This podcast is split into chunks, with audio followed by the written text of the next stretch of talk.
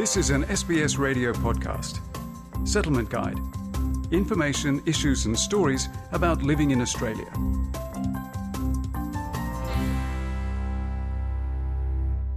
When it comes to tipping, Australia is divided.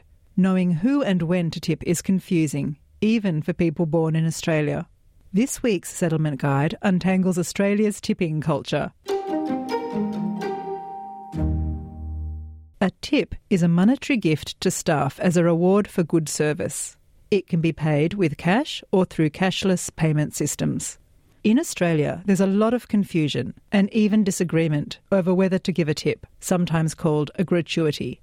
Our confusion stems from the tipping habits we observe in other countries, explains Bill D. Mr. D spent many years with the Australian Competition and Consumer Commission. Tipping is really a cultural issue. For example, in the United States, essentially it's mandatory. In a lot of places, if you go to a restaurant, they actually have on the bill gratuity. There's an expectation too that if you get a cab or something like that, that you pay a tip. In Australia, it's a different thing. Culturally, we've been more attuned to make tipping voluntary. In Australia, the decision to give a tip is entirely up to the individual. Choosing to tip can be a response to the quality of service we receive, says Mr. D. It is voluntary. You don't have to tip, but that doesn't say tipping doesn't occur. In Australia, it's more an expression of being satisfied or expressing your appreciation with better customer service. For example, if you're in a restaurant and the waiter gives you excellent service and you think the meal's great, a lot of people tip to show their gratitude. I think it's got to be an expression from the individual consumer to the provider. But the provider is giving you more personalised service. Many people object to tipping in Australia. They see it as an unnecessary cultural influence from countries like the US, where the employment conditions for service staff are very different. Cam Smith is creator of Australia's longest running food show on radio station 3RRR. You shouldn't feel obliged to give that because of the wage structure that we have here in Australia. Australia has a fairly high minimum wage compared to the rest of the world, but unlike, say, the United States of America, where the wages are very, very low and service staff need a gratuity to survive, in Australia, it's up to the person whether or not great service is to be rewarded with a tip. A common belief is that there is no need to promote a tipping culture for day to day service. Mr. D explains. The thing about tipping in Australia is its an expression of gratitude for service that goes beyond the ordinary service. And if their service is just ordinary, then it's a bit of a steal to ask for more. There's a saying here in Australia, you pay for what you get. But if someone goes that little bit further, that little bit extra, then a lot of people will reward them for that little bit extra.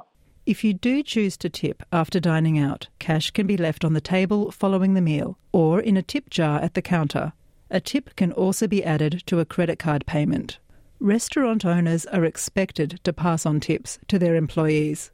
So, if we choose to reward someone for good service, how much should we tip? This is entirely up to the individual. However, there are some accepted guidelines, says Cam Smith. Usually in Australia, a tip or a gratuity, as it's sometimes called, is about 10%. Australians are pretty lazy and it is easiest to give 10%. And it seems that is where tips originated and pretty much stayed. You still can give more money if you think someone has gone above and beyond the call of duty. But in Australia, the standard tip for good service is 10%.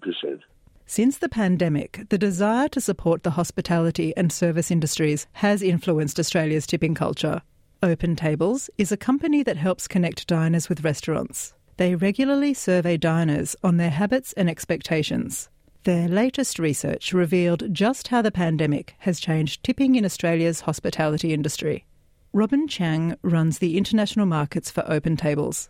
He says historically Australian tipping culture has not been strong. What we've seen after the pandemic and after lockdowns is a shift in sentiment. So around 25% of Aussies that we surveyed are now happy to tip after a meal. And that's really led by our young guys under 30s. Around half of them are very willing to tip after a meal. So that's been a real sea change for us in terms of eating out at restaurants and how we treat our restaurateurs and front of house staff. The pandemic has reduced cash tipping. Instead, we see more EFTPOS payments, QR code ordering, and the use of ride sharing and food delivery apps. These usually include in app tipping features that can prompt you to reward the provider, even if there's very little human interaction. Australia is in fact one of the highest users of QR payment and ordering in the world, says Mr. Chiang. However, these automatic prompts should not influence your decision whether to tip or not. Survey says that hasn't changed the way people approach tipping. That's not really been the main driver. The main reason why people do tip is they want to help out the restaurant industry, which I think is a great reason. So that's been why people have been more willing to open their wallets to help out our front of house staff. In Australia, taxi drivers won't expect a tip, although it is common to round up the fare to the nearest dollar. Hairdressers, beauticians, and hotel staff do not expect tips.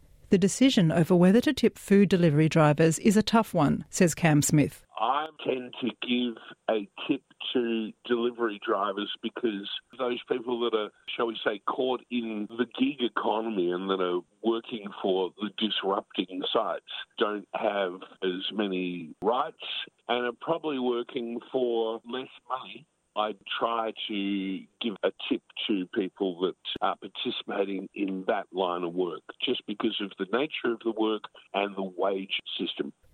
If your aim is to support the hospitality industry, our behaviour can make a big difference, says Robin Chang. Generally, we pay a delivery fee, but restaurants also pay quite a hefty fee for delivery. They come at a cost. So if you want to help out restaurants even more, better to go get takeout. Restaurants make more on takeout than they do on delivery. And I think best of all is to go dine in at the restaurant.